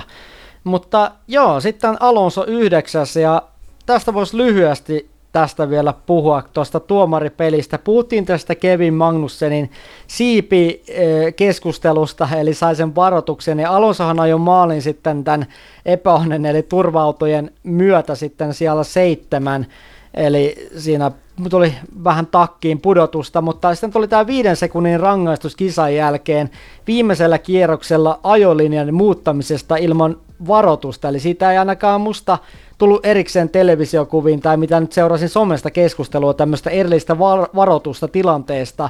Okei, nyt on tämä uusi tuomarista, mutta Max Verstappen Maxihan puikka lähti kuin käärme tuolla Brasiliassa viime vuonna, jolloin yritti pitää nopeampaa Lewis Hamiltonia takana, jolloin sitä sai varoituksen eikä mitään rangaistusta, niin jälleen kerran mun on pakko nostaa tämä johdonmukaisuus laissa tapetille, että okei, nyt on uusi tuomarista, mutta toivottavasti tämä linja pitää seuraavissa kisoissa, koska vähän tässä kyllä, vähän epäilyttää voisi sanoa, että muuttuu koko paljon tämä linja kauden aikana. Niin, siis mulla on vähän niin kuin, vähän niin kuin mm, ehkä vähän kuin poikkeavat ajatukset tästä, että se on kyllä ihan totta, että justiin tämä Masin, Masin temppuulu johti mun mielestä niin kuin, tämän sarjan kuljettajan vähän kuin kurin pidolliseen tällaiseen vähän kuin kaaukseen, että siellä radalla sattui monta tällaista rik- rikettä ja sitten kun siellä alettiin säätämään tällaisia erilaisia Masin omia sopimuksia, niin se hommahan kääntyi ihan täydeksi kaaukseksi, että just että vähän kun tässä on se luottamus mennyt siihen tuomariston toimintaan edellisellä kaudella, niin tavallaan vähän kuin tämä uusi tuomaristo vähän kuin kärsii tästä, kun sitä luottamusta ei ole näissä ratkaisuissa, mutta niin, se on ehkä niin kuin tällainen ehdollinen hyväksyntä, minkä mä, minkä mä tästä annan, että kun mä katson sitä onboard-kamerakuvaa siitä tilanteesta, niin Alonsohan teki 5 vai 6 sellaista ö, puolen vaihtoa siinä radalla, ja jos niin kun sen olisi päästänyt sormien läpi, niin mä sanoisin, että F1-sarjassa ei tultaisi ikinä näkemään yhtään ohitusta, jos noin saa tehdä, sillä ei siinä niin Valtterilla ole minkäänlaista niin kuin mahdollisuutta, että se joutuu niin nostamaan siinä suorallakin tota kaasua, kun Alonso pujotteli siinä tosiaan kun mato siinä edessä, että tämä oli mun mielestä hyvä tuomaristo, statementti tuomaristolta, mutta tämän tosiaankin tämän linjan on pysyttävä tässä kauden edetessä. Kyllä, ja onhan totta, että onhan noin kisatilanteet muuttunut tiukemmiksi, kun muistan 98 tuli mieleen tämmöinen tilanne, jossa Michael Schumacher ja Damon Hill taisteli keskenään tuossa just Kanadassa, niin itse asiassa löytyy tämä VHS itse asiassa kaudesta 98, joskus ostin kirpparilta se muutama vuosi sitten sen jälkeen, eli tota, siinä oli tämmöinen tilanne, jossa Michael Schumacher ja Damon Hill niin taisteli keskenään, ja en muista jompi kumpi muuttui tota, ajolinja koko ajan vähän samalla kuin Alonso, ja sitten siitä tuli tämmöistä parranpärinää, että oliko se nyt, että Damoni, Damonista Schumacher Schumacher sanoi, että Damoni meinasi tota, halusi niinku tappaa mut vai mitä, oli tämmöistä kuitenkin aikamoista, aika voimakasta sananvaihtoa, mutta rangaistuksia tohon aikaan ei tullut, että en tiedä tuliko edes nuhteluita. Joo, no Damonin motivaation syyt oli ainakin varmaan olemassa. Joo, kyllä, joo. Mutta tota, mennään meidän puheenaiheisiin tässä vaiheessa, kun tosiaan kausi etenee, niin me Jeren kanssa poimitaan näitä puheenaiheita, eli meidän nostoja kauden mittaan, niin – Mun on tähän ykkösenä pakko nostaa toi Max Verstappen, joka on huikeassa suoritusmuodissa, eli etenee voittotilastoissa kisa kisalta, eli Kimi jäi taakse kauan sitten, ja näitä lain legendoja koko ajan putoilee sitten tuossa listalla Maxin taakse, ja kääntöpuolena vaaditaan tosiaan Ferrarin skarppausta kesän aikana, tai muuten tämä MM taiston jännitys saattaa lässähtää aika nopeasti tuossa alkusyksystä, mikä on odotuksiin nähden pettymys, koska odotettiin nyt tämmöistä viime vuoden toisintoa tai tiukinta taistoa kuitenkin vuosikausiin, koska nyt tuli tämä sääntömuutos, niin tätä tuolla vaaditaan. Kyllä, ja kyllä mä nyt vielä niin kuin lataan toivoa Mersuun, että vaikka toi nyt ei ole ihan niin kuin sellaista sen lentoon lähtenyt, mitä mä tuossa ihan kauden alussa odotin, mutta sellaista niin kuin hidasta, hidasta edistystä nyt kumminkin nähtävissä ja se voi olla niin kuin tosi pienestä kiinni, että sitten kun Mersu saa ton poukkoilun tuossa radalla ratkaistua, niin sittenhän voi alkaa sitten tapahtua se niin kuin lukitsee tällä hetkellä, tai niin kuin pitää vähän kuin panktivankina tota Mersun kehitystyötä, mutta se nyt jää nähtäväksi, että Ferrari on legendaarinen brändi ja se niin kuin toivoisi niin kuin pärjäävän, mutta kun se on niin kuin näin viimeisinä vuosina nähty ja todistettu, että se ennemmin pettää kuin onnistuu, niin ei ole ihan sellaista niin täyttä luottoa kumminkaan, että, että se Ferrari pystyisi niin tuohon haasteeseen vastaamaan, mutta Leclercin mulla on kova luotto, että toivottavasti nyt Ferrari niin kuin pystyisi niin kuin tarjoamaan Leclercille sen kuljettajan arvoisen taktiikan ja auton.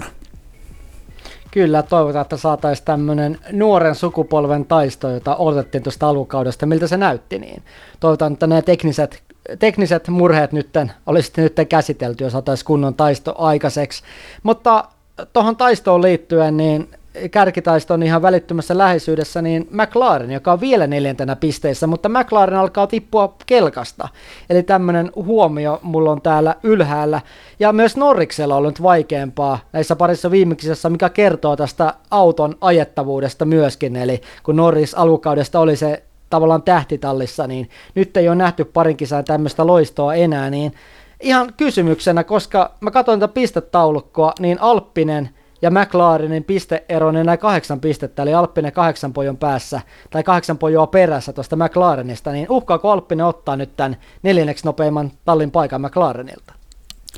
Niin, kyllä se vähän kuin huolestuttavalta näyttää, että että toi McLaren on ehkä, ehkä niin kuin tämän kauden yksi tällainen epätasaisimmista talleista, että Monakossa näytti huonolta, Azerbaidžan näytti pikkasen paremmalta ja nyt sitten taas Montrealissa oli vähän tällainen vaikeampi viikonloppu, että tästä niin kuin tosi vaikea sanoa tästä niin kuin tallista, että kun miettii noita ensimmäisiä kilpailuja, että Bahrainissa ei oltu yhtään missään ja sitten heti jo seuraavana viikonloppuna niin se vauhti kohentui, niin kyllä mä sanoisin, että tämä niin kuin tulostaso niin on niin kuin asetuttava, asetuttava se niin kuin järjestään pistesijoille, jos haluaa tota Alppinea haastamaan, sillä näkisin ainakin Alppinen niin kuin, tasaisempana tallina kuin McLaren. Kyllä.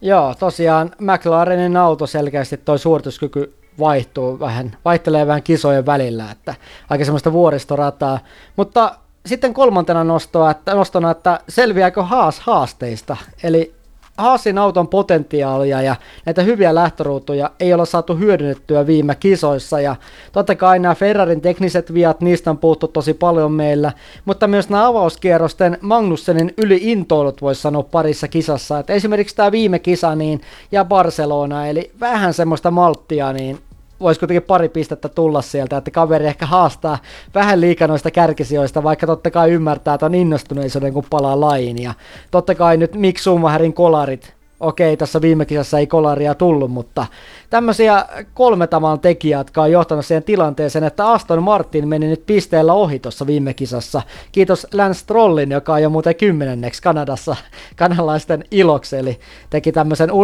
uroteon, jolla sitten äh, talli ohitti. Aston Martin siis ohitti Haasin, mutta olisan tämä sija yhdeksän, jolle Haasi nyt putos, niin olisihan sen kauden lopussa pettymys näihin odotuksiin nähden.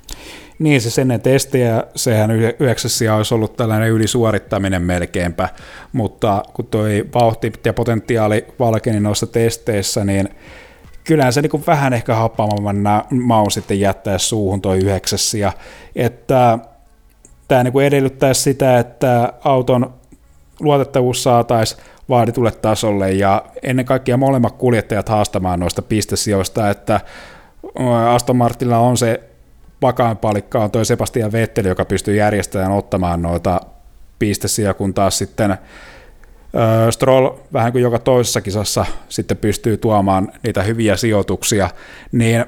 mä sanoisin, että ainoat niin kuin avaimet tähän on se, että, että auton luotettavuus saadaan kuntoon ja että myös Mick Schumacher saadaan noihin pistetaisteluiden mukaan ja sitten myös ensinnäkin se just, että Magnussen pystyy niin kuin malttamaan itsensä, että oli erittäin kypsää ajoa noissa ensimmäisessä kilpailussa ja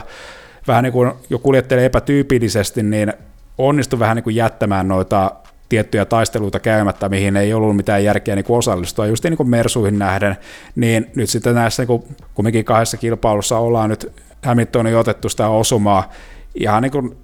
pelkän niin kuin yliyrittämisen vuoksi, joten kyllä tässä vähän jäitä hattua pitäisi Magnussenillekin olla. Uh, mutta ei, näillä eväillä sitten, että se nyt on lähinnä siitä kiinni pitkälti, että auton se suorituskyky nyt ei jää ihan niin kuin jälkeen noista muista autoista, että kyllä niitä Euroopan kilpailuun tulevia päivityspakettia, niin sitä kyllä kaivataan, ja toivottavasti se niin kuin sitten pelittää sitä siellä, kun se saatetaan käyttöön aikanaan. Pettymystä alukausiodotuksiin nähden, että toivottavasti saadaan myös kynttereillä virran naamalla sitä sunnuntaikin jälkeen. Näin on. Ja mä oon itse nostanut tuon Alfa Romeolta Kanju John, niin sen ehkä niin kuin puolittain piristyneen pauhdin, että tuossa edellisessä jaksossa tuli vähän kritisoitua ja ehkä, niin kuin, ehkä nyt ei ihan niin kuin pitäisi lähteä niin kuin tällaiseen tendenssiin mukaan, että kun tulee yksi hyvä suoritus, mutta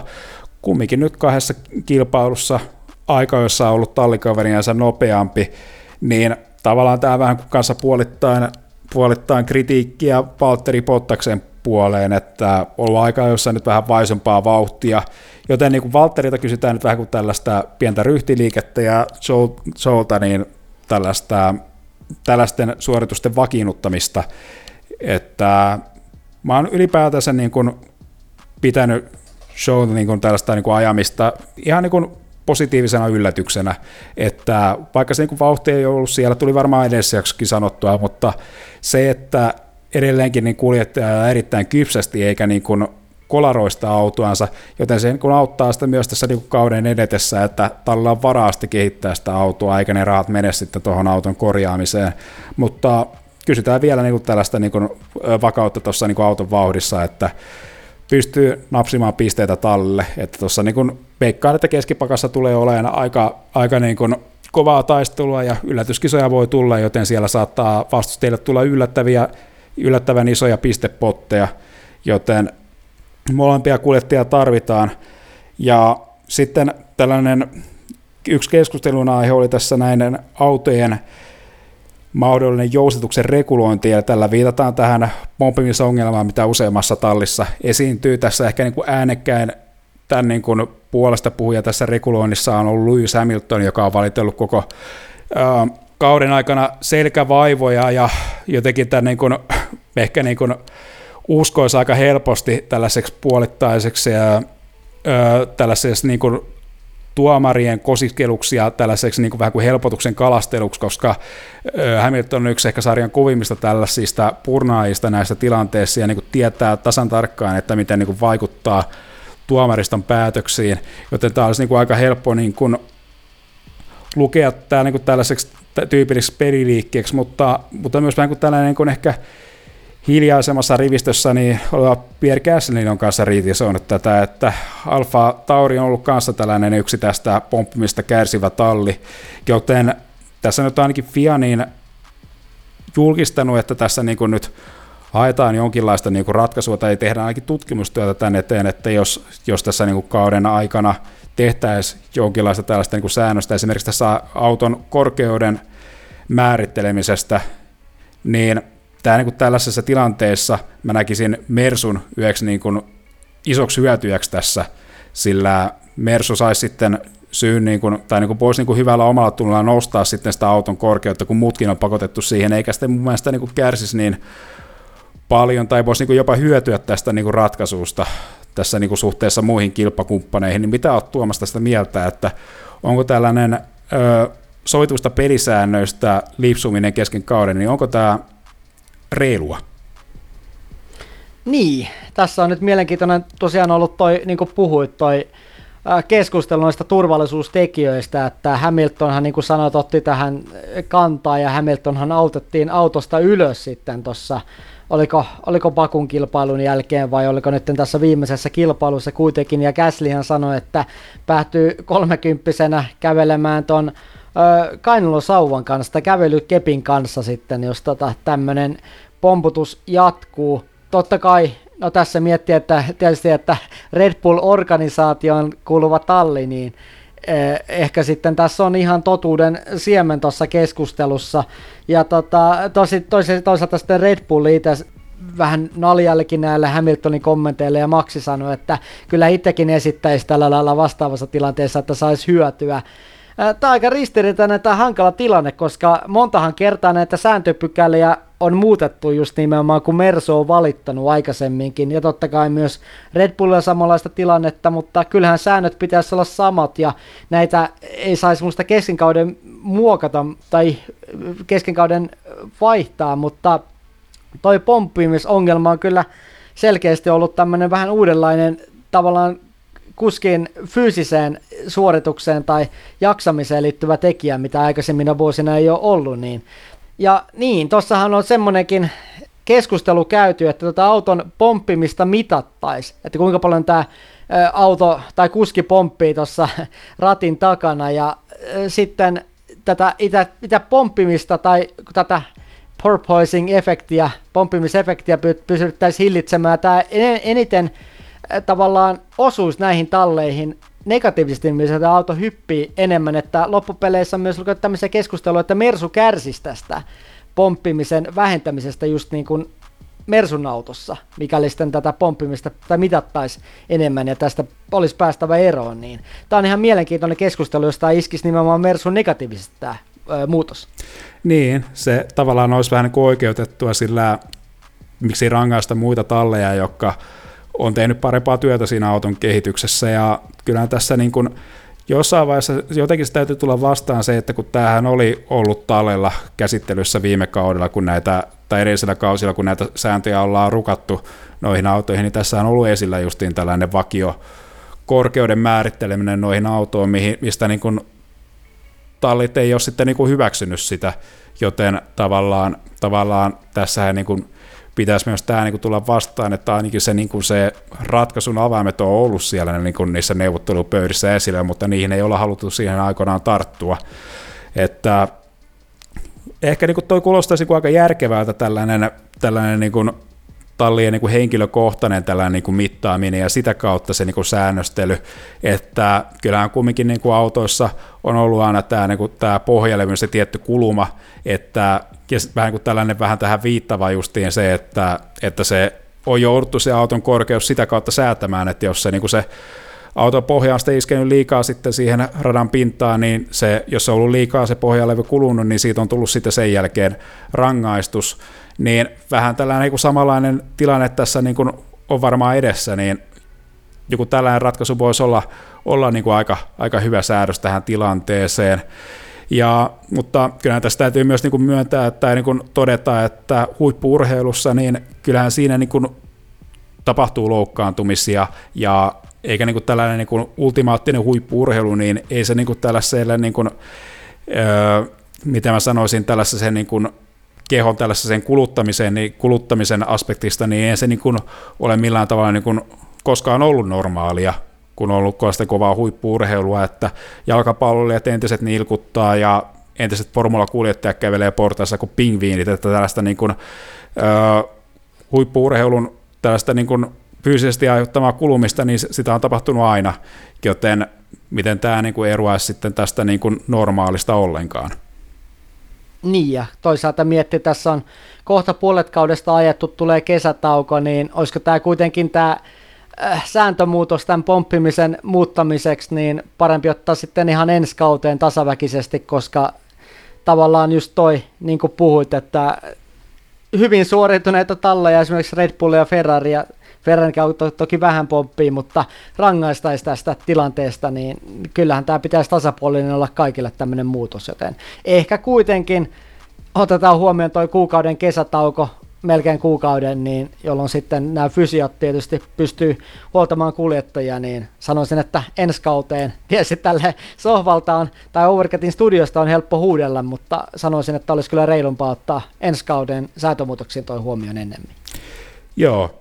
eikä me tyydytä nyt tässä vaiheessa tähän, tähän niin päätökseen, että, mutta mielenkiinnolla kumminkin odotetaan, että mihin nyt ratkaisuun FIA päättyy tässä. Kyllä, tätä seurataan. Ja katsotaan tässä vaiheessa toi kuskien MM-tilanne ja Max Verstappen Kanadan kisan jälkeen johtaa 175 pistettä kasassa ja toisena tallekaveri Checo Perez 129 pistettä ja siinä kolmen pisteen päässä Charles Leclerc ja George Russell neljäntenä pisteissä Carlos Sainzin edellä, niin onhan tämä Russellin, niin kuin tuossa tämä britti median termi herra tasaisuus, mutta onhan tämä, kyllähän tämä melkoisesta tasaisuudesta, kert- tasaisuudesta kertoo, kun on Sainzin edellä pisteissä. Joo, ei se missään nimessä tuuria ole toi Russellin hyvä suorittaminen ja tavallaan sitä vähän niin kuin odotettiin jo edellisellä kaudella, että kun saa se hyvän kaluston alle, niin pystyy suorittamaan tasaisesti ja on tehnyt erittäin vähän virheitä tällä kaudella. On kyllä tämän kauden yksi suurimmista onnistujista. Kyllä joo, ajanut vielä paremmin kuin odotti, vaikka odotti, että Russell haastaisi Hamiltonia, mutta rikkohan tämä kaikki odotukset toi suoritustaso. Ja valmistajien tilanteessa sitten Red Bull johtaa jo 304 pistettä kasassa ja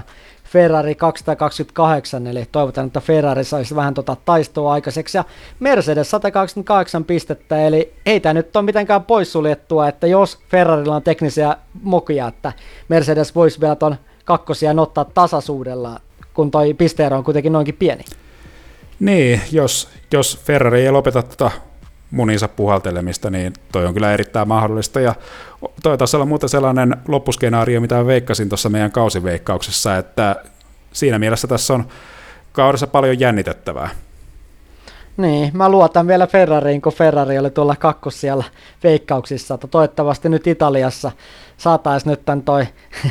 luotettavuuspuoli kohalleen ja insinöörit nyt tämän vauhtiin. Ja McLaren sitten neljäntenä ja Alppina täydentää viiden kärjen. Mutta tähän vielä ihan loppuun, nyt kun on toi Bakun kisa ja Kanadan kisa käsitelty, niin on pakko ottaa tämä kisojen ohitusköyhyys vielä ihan lyhyesti puheenaiheeksi, koska se vähän huolestuttuu mua, koska uusia autoja tässä on heikutettu koko alkukausi, ja mietittiin esimerkiksi Barcelonassa, että oli vähän enemmän ohituksia kuin aikaisemmin, mutta nytten kun tämmöiset radat Paku, Kanada, missä odotettiin semmoista ohitusjuhlaa, niin sitä ei tullut. Turvautun poistuessa oli vähän toimintaa, mutta joo, vähän tässä tuli semmoinen olo, että pitäisikö vähän kuitenkin lievästi huolestua näiden uusien autojen ohituskyvystä sitten verrattuna menneisyyteen. Tai tavallaan, että tätä steppiä eteenpäin ehkä ei tullut niin isosti kuin ollaan odotettu. Niin, siis vähän tällainen kaksi pikkunen, pippunen homma, että Azerbaidsanin kohdalla voidaan ainakin pistää sen syyksi, että vähän niin kuin nämä tällaiset pahimmat haastajat. Petti odotukset ja ei ensinnäkään sanoa autonsa maaliin, mä nyt puhun tässä Ferrarista,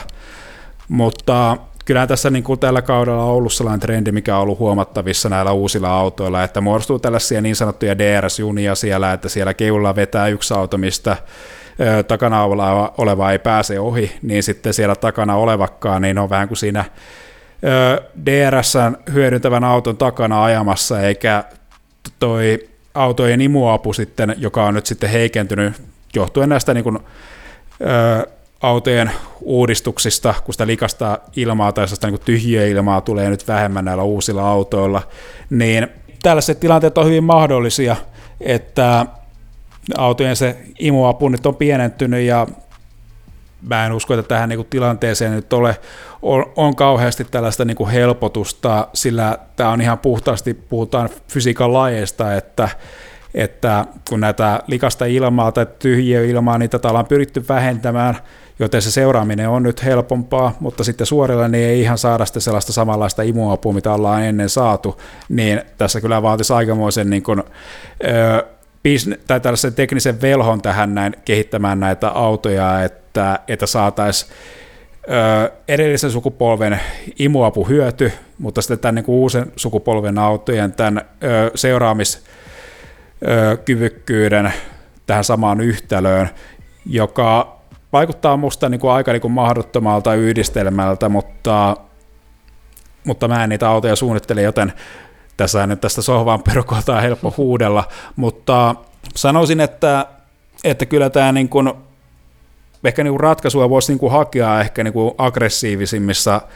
rengassijoksista, että tuoda vähän erilaisempia niin kuin rengassioksia niin kuin entisestään niin kuin toisista erottuvampia, jossa olisi tietyt tällaiset vahvuudet, että mun käsittääkseni tästä tein kuin tällä kaudella, niin noilla kovilla renkailla ei ole kyllä kauheasti oikein tehnyt mitään, että niissä ei oikein ole niin sellaista vauhtia, että, että jos saataisiin niin näistä kovista ja tästä niin kuin pehmeistä rengassijoksista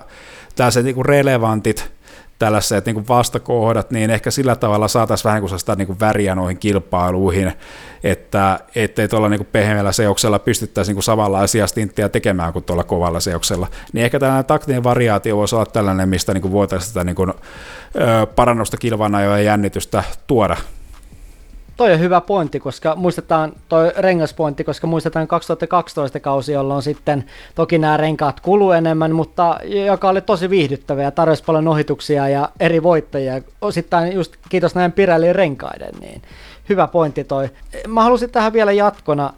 heittää kysymyksen, kun Jenkeissähän on yleistä tämä turva-auton tuominen radalle aina kolaritilanteista, eli minne tämä indikaaria, että en nyt ole ihan täys varma, mutta onko siellä käytössä tätä virtuaalista turva-autoa, mutta turva-auto kuitenkin on joka kerta, mitä on kattonut noita kisoja silloin tällöin, niin tuotu radalle näissä tilanteissa, niin Tossahan nyt esimerkiksi Pakussa oli vain virtuaalinen, virtuaalinen turva-auto, että ei tullut tätä tavallista turva-autoa radalle, niin toisko tämä lisää, koska yleensähän sitten kun turva-auto on kerännyt letkan Bakussa, niin sitten on nähty näitä osumia, varsinkin Formula 2-kisassa oli kanssa tuossa viikonloppuna, niin sitten niitä tapahtumia alkoi tulla ohituksia, kolareita ja muuta, muuta jännittävää, kun turva-auto keräsi letkan yhtä tuohon pääsuoralle, niin tulisiko mielenkiintoinen kannalta laittaa tuon virtuaalisen turva-auton sijaan helpommin kunnon turva-auto radalle, vai mitä saat mieltä jännityksen kannalta? Niin siis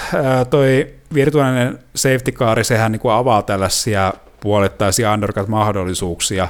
mitä nyt esimerkiksi Leclerc teki tuolla pakussa, mutta voisiko se myös samalla vähän niin kuin tehdä sitten näistä varikkotaktiikoista konservatiivisempia, että tällä tavalla sitten niin kuin tällainen niin kuin, äh, halu sitten yrittää tällaisia undercutteja, niin se äh, sitten pienenisi sitten enemmän, että se voisi jopa niin pahimmassa tapauksessa passivoittaa talleja, että jäädään sitten kaikki odottamaan siellä sitä safety carin tuloa, varsinkin just tällaisella pakun tapaisella radalla, että eikä tämä niin kuin safety carin tuominen, se olisi ollut ehkä niin kuin tässä, tässä niin kuin kyseisessä pakun kisassa tuonut sitä väriä, kun se pakka oltaisiin kerätty kasaan, mutta tässä niin kuin isossa kuvassa niin se voi pahimmassa tapauksessa niin tuoda sitten ihan päinvastaisia elementtejä, että se voisi muun muassa paimassa tapauksessa niin syödä tällaisia niin kuin erilaisia taktiikkayrityksiä. Toi on hyvä tuo taktiikkapointti sulta ja lisäksi tota, tietysti tässä on mietittävä sitä, että tämä on kuitenkin urheilua. Vaikka tämä on viihteellistä urheilua, niin tässä ei kuitenkaan vielä, ainakaan vielä sillä Netflix levelillä, tai no ollaan ainakin sarjan suosion mitassa, että ei tiedä sitten, kun sarja menee yhä enemmän amerikkalaiseen suuntaan, niin kuin meidän, voi meidän Miami-jaksosta kuunnella, mutta ehkä kuitenkin on hyvä pitää kuitenkin tämä urheilua tilanteet edellä, että sen sijaan, että mennään ihan täysin viihdelinjalla. Niin, niin, joku tällainen kultainen keskitie tässä on, on niin kuin löydettävä ja tavallaan sitä niin kuin ollaan jo niin kuin lähennytty tässä niin kuin tämän kauden alussa, mutta se on paha nyhjästä sitten, jos, jos autot ihan eri sekuntiluvulla. Ja kyllähän tässä kun täytyy myös muistaa, että tämä, esimerkiksi tämä budjettikatto, niin tämähän on useamman kauden päähän tähtäävä asia, että esimerkiksi nyt pakussa esimerkiksi niin Red Bullhan ei ollut minkäänlaista painetta niin lisätä niitä kierroksia autoon, kun sitten siellä ö, lähimmät haasteet oli silti siellä ihan eri kierrosluvuilla, joten eikä tämä niin kuin budjettikatto on tällainen pitkän tähtäimen juttu, joka myös niin kuin tulee tulevaisuudessa sitten tuottaa tulosta sitten tuossa kilpailun saralla. Kyllä, ja eiköhän sitten kauden lopuksi voida paremmin pistää pakettiin, että miten näiden sääntömuutosten kanssa on onnistuttu, koska on vielä paljon hyviä ratoja niin kuin Spa ja Monza nopeita ohitukset mahdollistavia ratoja jäljellä, niin katsotaan siellä sitten, kun on DRS auki, niin sitten kauden lopussa, että miten näissä muutoksissa on onnistuttu. Mutta nyt on hei katukisat käsitelty, niin mennäänkö katsomaan mitä ensi jaksossa luvassa? Joo, tehdään näin.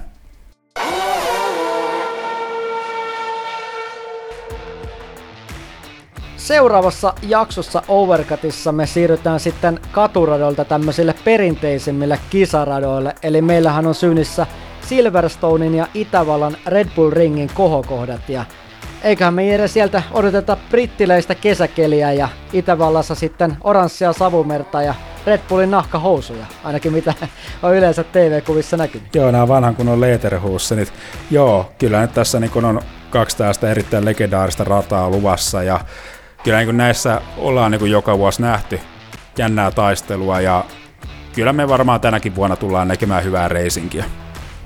Kyllä, ehdottomasti odotan ainakin itse tuota Itävaltaa. Totta kai Silverstone on klassikko, mutta Itävallassa ollaan nähty lähestulkoon aina viime vuosina hyviä ja jännittäviä kisoja, niin siellä kuullaan ja seuraava ja aikaisemmat jaksot löytyy tutuista paikoista edelleen, eli Spotifysta,